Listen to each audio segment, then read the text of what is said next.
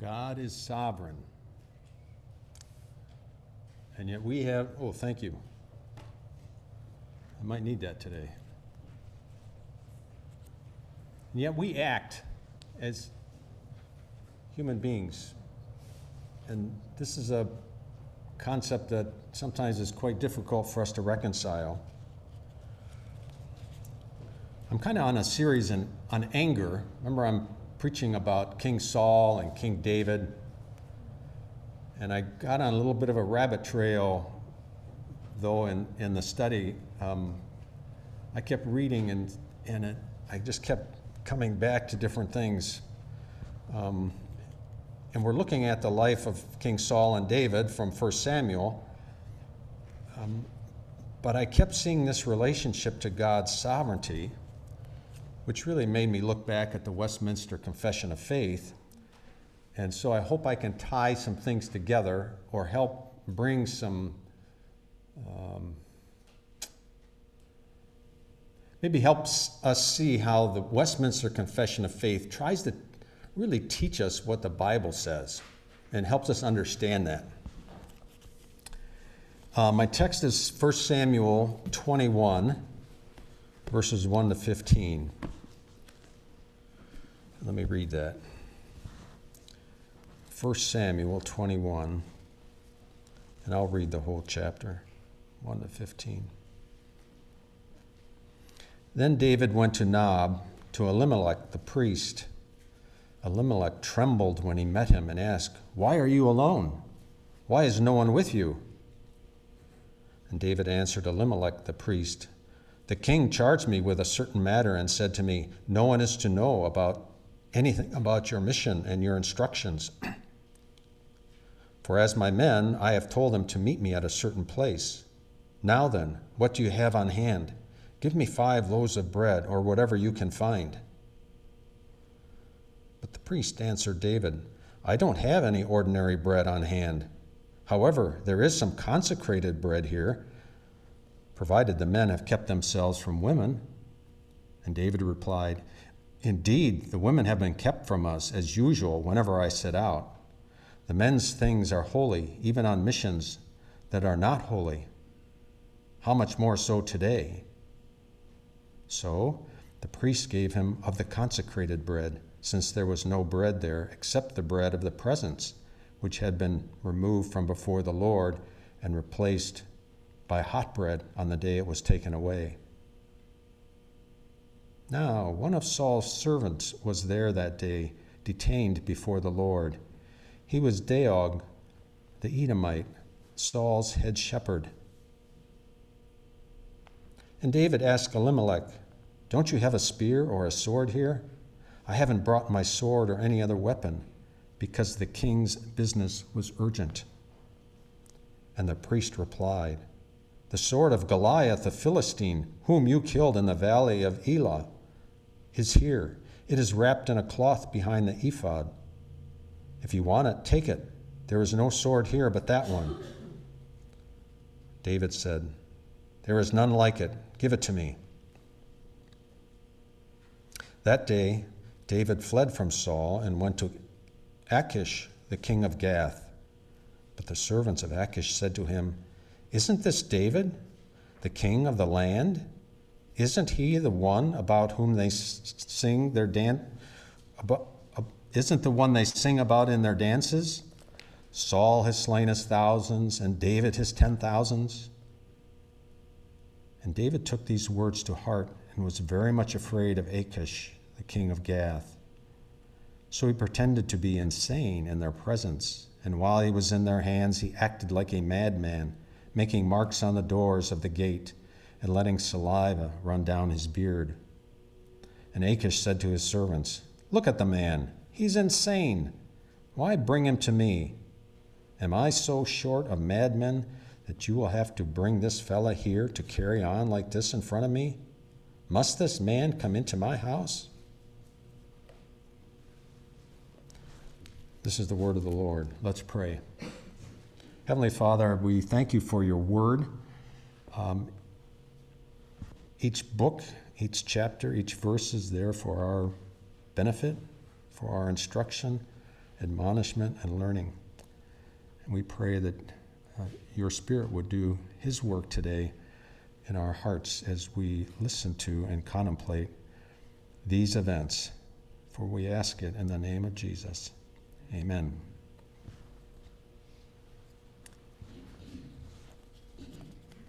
So Achish, the king, may have gotten a little bit angry, but that's the only, it's an inference in this chapter. There's nothing about anger, but we'll talk about how anger did play a role in even in the, the events here. Anger is an emotion. I think the opposite of anger is meekness. Uh, but that's that's a subject for another sermon. Um, it's an emotion when you think, or that's the emotion that when you think or believe your rights have been ignored or abused by someone, especially someone with more authority or power than you have, whether that's real or perceived. Think about anger when you get angry. You don't get angry over, well, you might. But if you have the power and the authority to deal with someone's behavior, it's no sense getting angry. I'm not sure God ever gets angry like we get angry. He's in total control. He has the power and authority to ensure that his rights are never infringed upon. And that's another reason God also doesn't raise his voice. He doesn't yell. He doesn't have to. When he says jump, people have to jump, more or less, right? When we are angry, we take actions, we say things that are not godly or righteous. James 1:19 says, "Know this, my beloved brothers, let every person be quick to hear, slow to speak, slow to anger, for the anger of man does not produce the righteousness of God." And if we could just if we could just keep that, how much better this world would be, you know? That one little that one verse slow to speak, quick to hear, slow to anger. The Old Testament lesson that Jennifer read was Hannah's prayer or song, and it helps set the tone for what the writer of 1 Samuel is trying to communicate. I just want to read a couple of those verses from 9, verse 9 and 10. He will guard the feet of his faithful ones, but the wicked will be cut off in darkness. For not by might shall a man prevail. The adversaries of the Lord shall be broken to pieces. Against them he will thunder in heaven. The Lord will judge the ends of the earth. He will give strength to his king and exalt the horn of his anointed. First Samuel is really about the kingship and first Saul, but then David, the promised king or the king that would his line would forever be uh, have the kingship over Israel. And so in 1 Samuel 2, we hear that promise that God the Lord will give strength to his king and exalt the horn of his anointed. Now, when God says He's going to do something, what happens? He does it. It happens. So, when we get to today's events in 1 Samuel, um, if you looked at the chapter 20 before, there's this official falling out, more or less an official falling out with Saul and David and Saul's family and David's family, except for Jonathan. We see Saul getting more and more angry every time David's around and he sees him and he just is filled with anger and he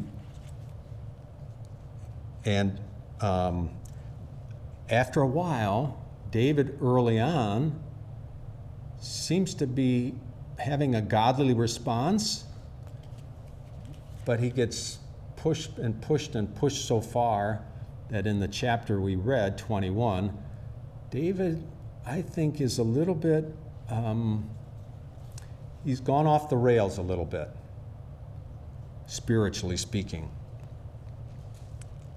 As I read these several chapters, I thought it was interesting that Saul is using a lot of his energy to prevent what God has proclaimed or ordained. What did God proclaim about Saul?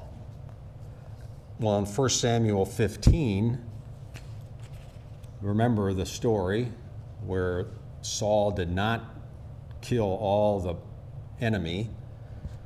And Samuel replies, Does the Lord delight in burnt offerings and sacrifices as much as in obeying the Lord? To obey is better than sacrifice, and to heed is better than the fat of rams. For rebellion is like the sin of divination, and arrogance like the evil of idolatry.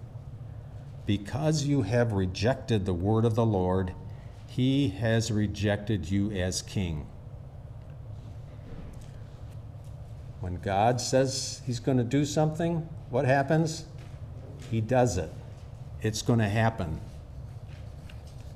You can count on it.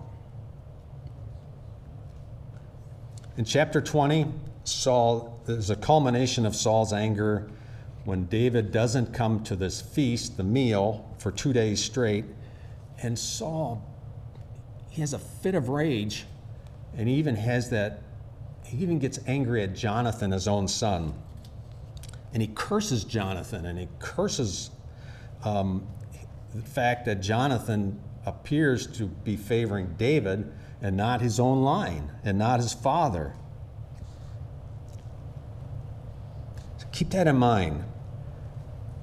Actually, Jonathan leaves in a fit of rage after his dad accuses David and accuses him of not being loyal. He gets angry and leaves. I think Jonathan, of all the people in this story, maybe handles his anger in the best way.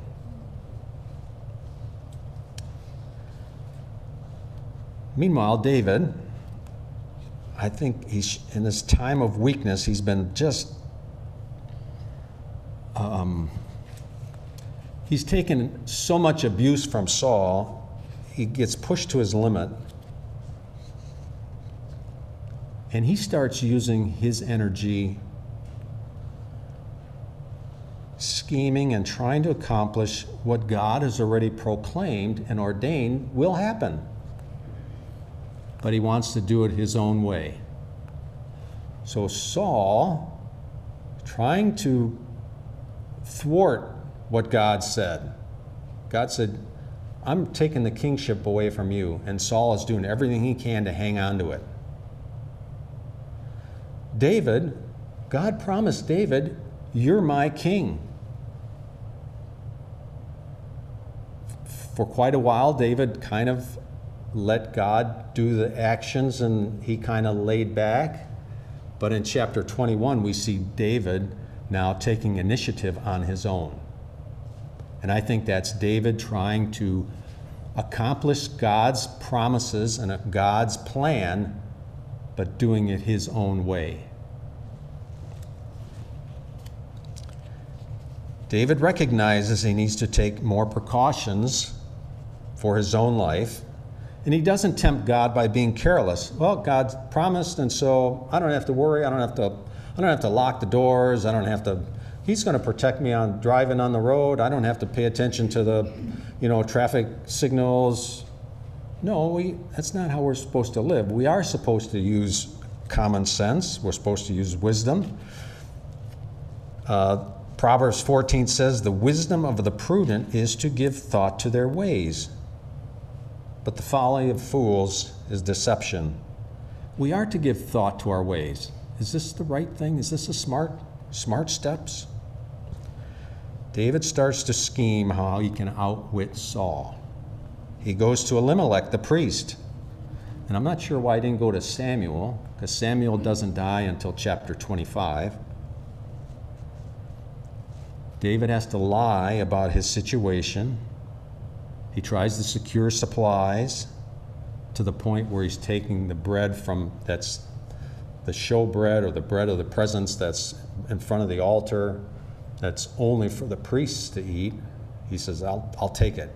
And he lies about what his purpose is and why he's even there. Sounds like a real godly man, doesn't it?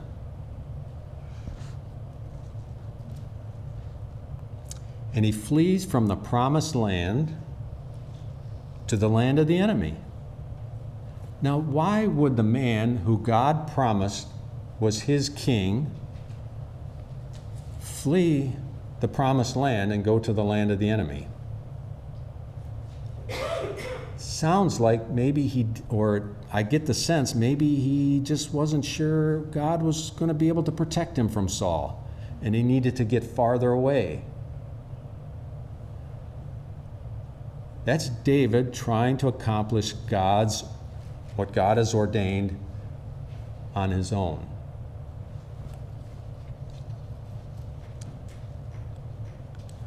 And when he gets to Gath, more lies, more deception. He is now trying to manage on his own wits. Did you notice that verse 7 in the, in the account about Elimelech. Now, one of Saul's servants was there that day, detained before the Lord. He was Doeg, the Edomite, Saul's chief shepherd. Wonder why that was in there. That was just kind of it's odd that that's in there, isn't it? Then David makes provisions for his family. Does he do that in Israel? No. He goes to the king of Moab and he gets his parents and his family to be under the protection of the king of Moab. So, well, that's kind of strange. But remember, his great grandmother was Ruth, and she was a Moabitess, so he had some legitimate connections. But didn't he trust that God would protect in their own country? I think finally David realizes when he's um, Achish with, um, with, the, with the Philistines that he's running out of, his wits are running short and he's, he's getting in deeper and deeper. and so he, he goes and he consults with a prophet, Gad we don't know anything about Gad, but he was a prophet of God. And Gad said, Go back to Judah. And that's in two, 22, verse 5. In Judah is where God's anointed king should be. And it is there that he wisely and prudently begins trusting God to fulfill what God has ordained. We read that in 1 Samuel 2. God is going to uh, God will give strength to his king and exalt the horn of his anointed. As I studied these events, I kept wrestling with questions. Why are these events recorded here? Why are we told of the actions of Saul and David? And I, I recalled some parts of the Westminster Confession of Faith.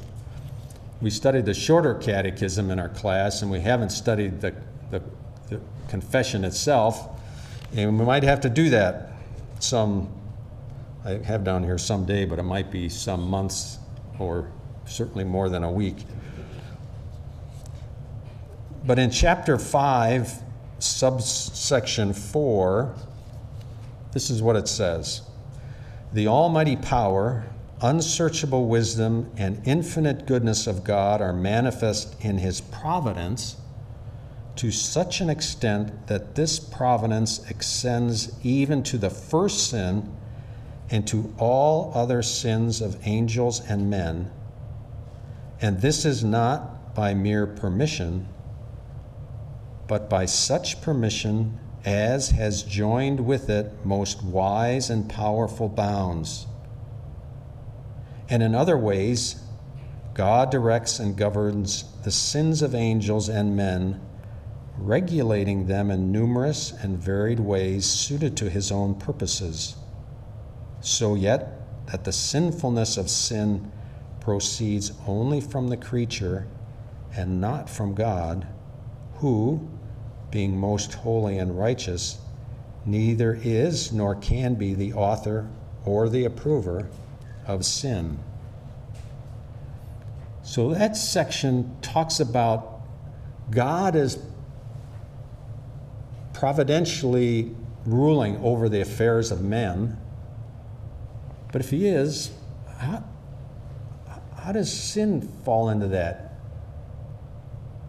David lied.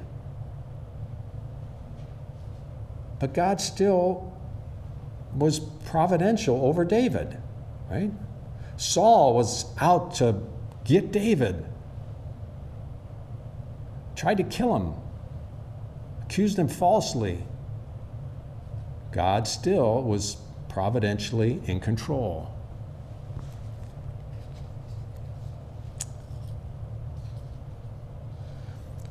There's a third character, actually, or third group that are important players in this little bigger story.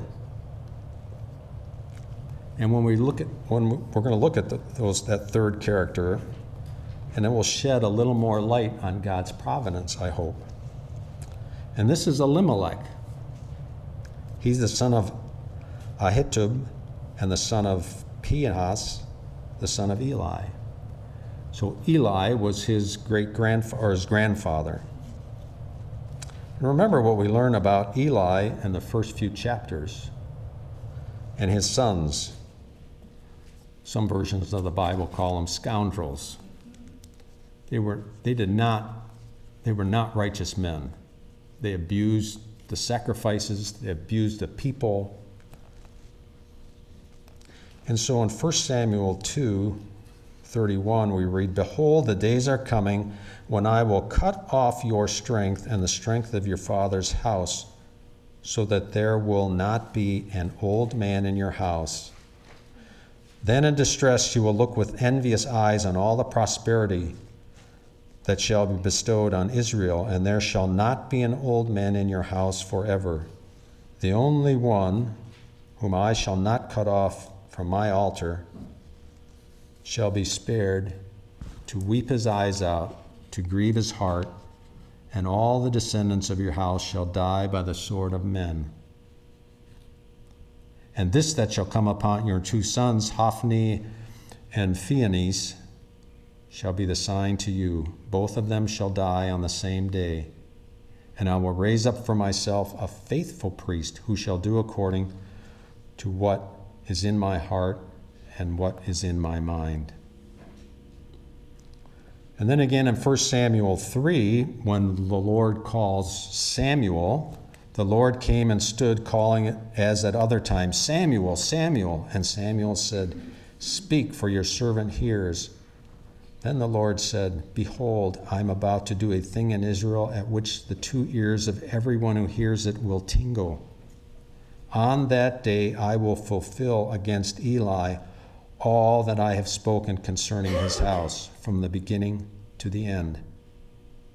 And I will declare to him that I am about to punish his house forever.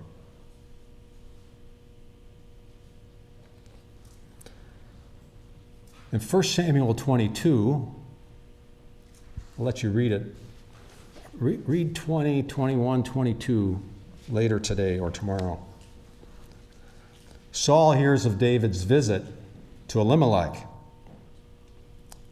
He hears it from Doeg the Edomite. And Saul calls Elimelech to give an account.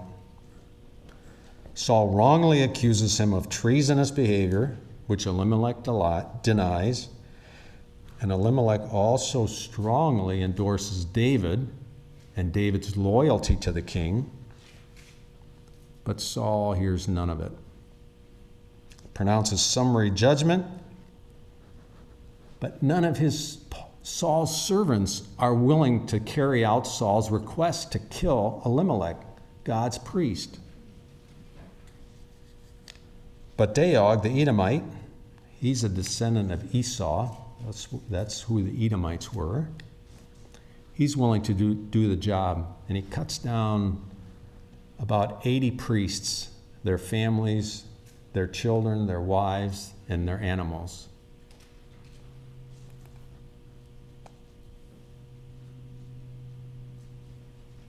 So, why is that story in here?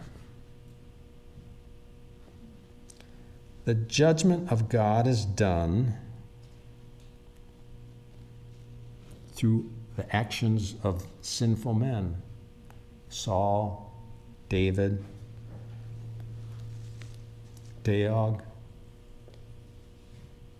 It's hard for us to understand or reconcile, but I don't believe we have a better way to understand it than what the Westminster Confession of Faith teaches. That's why it's helpful to study that document. God uses the actions of, the, of actors, even directs these actors, men, to accomplish his own decrees. Yet the sinful acts by man, by actors, by agents are not from God. That's difficult to understand. How can God act through the sinful acts of men?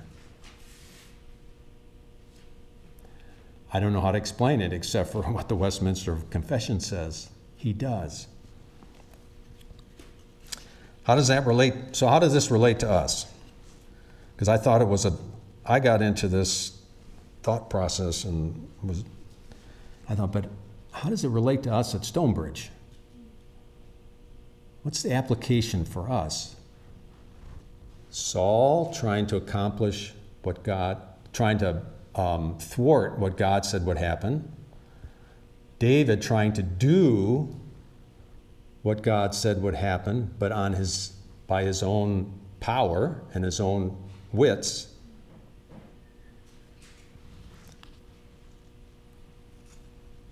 And Eli's descendants, judgment fell on them, like, just like God said it would fall.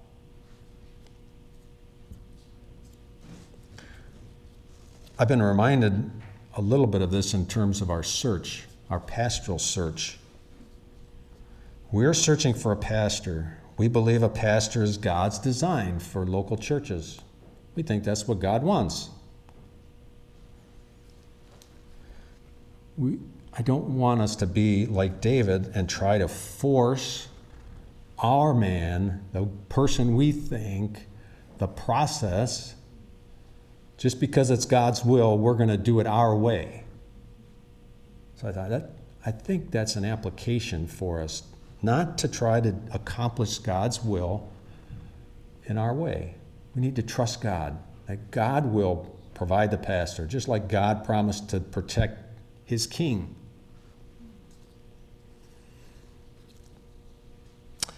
We should put our trust and confidence in Almighty God. That since He's ordained pastors for local churches, He will bring it about. We can be confident that He will. And what about our individual lives? Do we act against God's decrees? Do we attempt to accomplish what God has decreed as good? By doing things our own way or in unscrup- unscrup- unscrupulous ways. Oh, I need to provide for my family. Are you putting in an honest day's work for an honest day's pay? Or are you trying to find unscrupulous ways to get finances for your family? That's one example. God will likely frustrate those efforts, and we may end up having to pay some of the consequences of our actions. I think it's particularly true when we get angry. We may get frustrated and then we get angry. And that's when we do things the wrong way. It doesn't, we can't thwart God's purposes and what's God, what God has ordained, even if we get angry and we sin. So why do it? Remember James 1:19. Swift to hear, slow to speak, and slow to anger.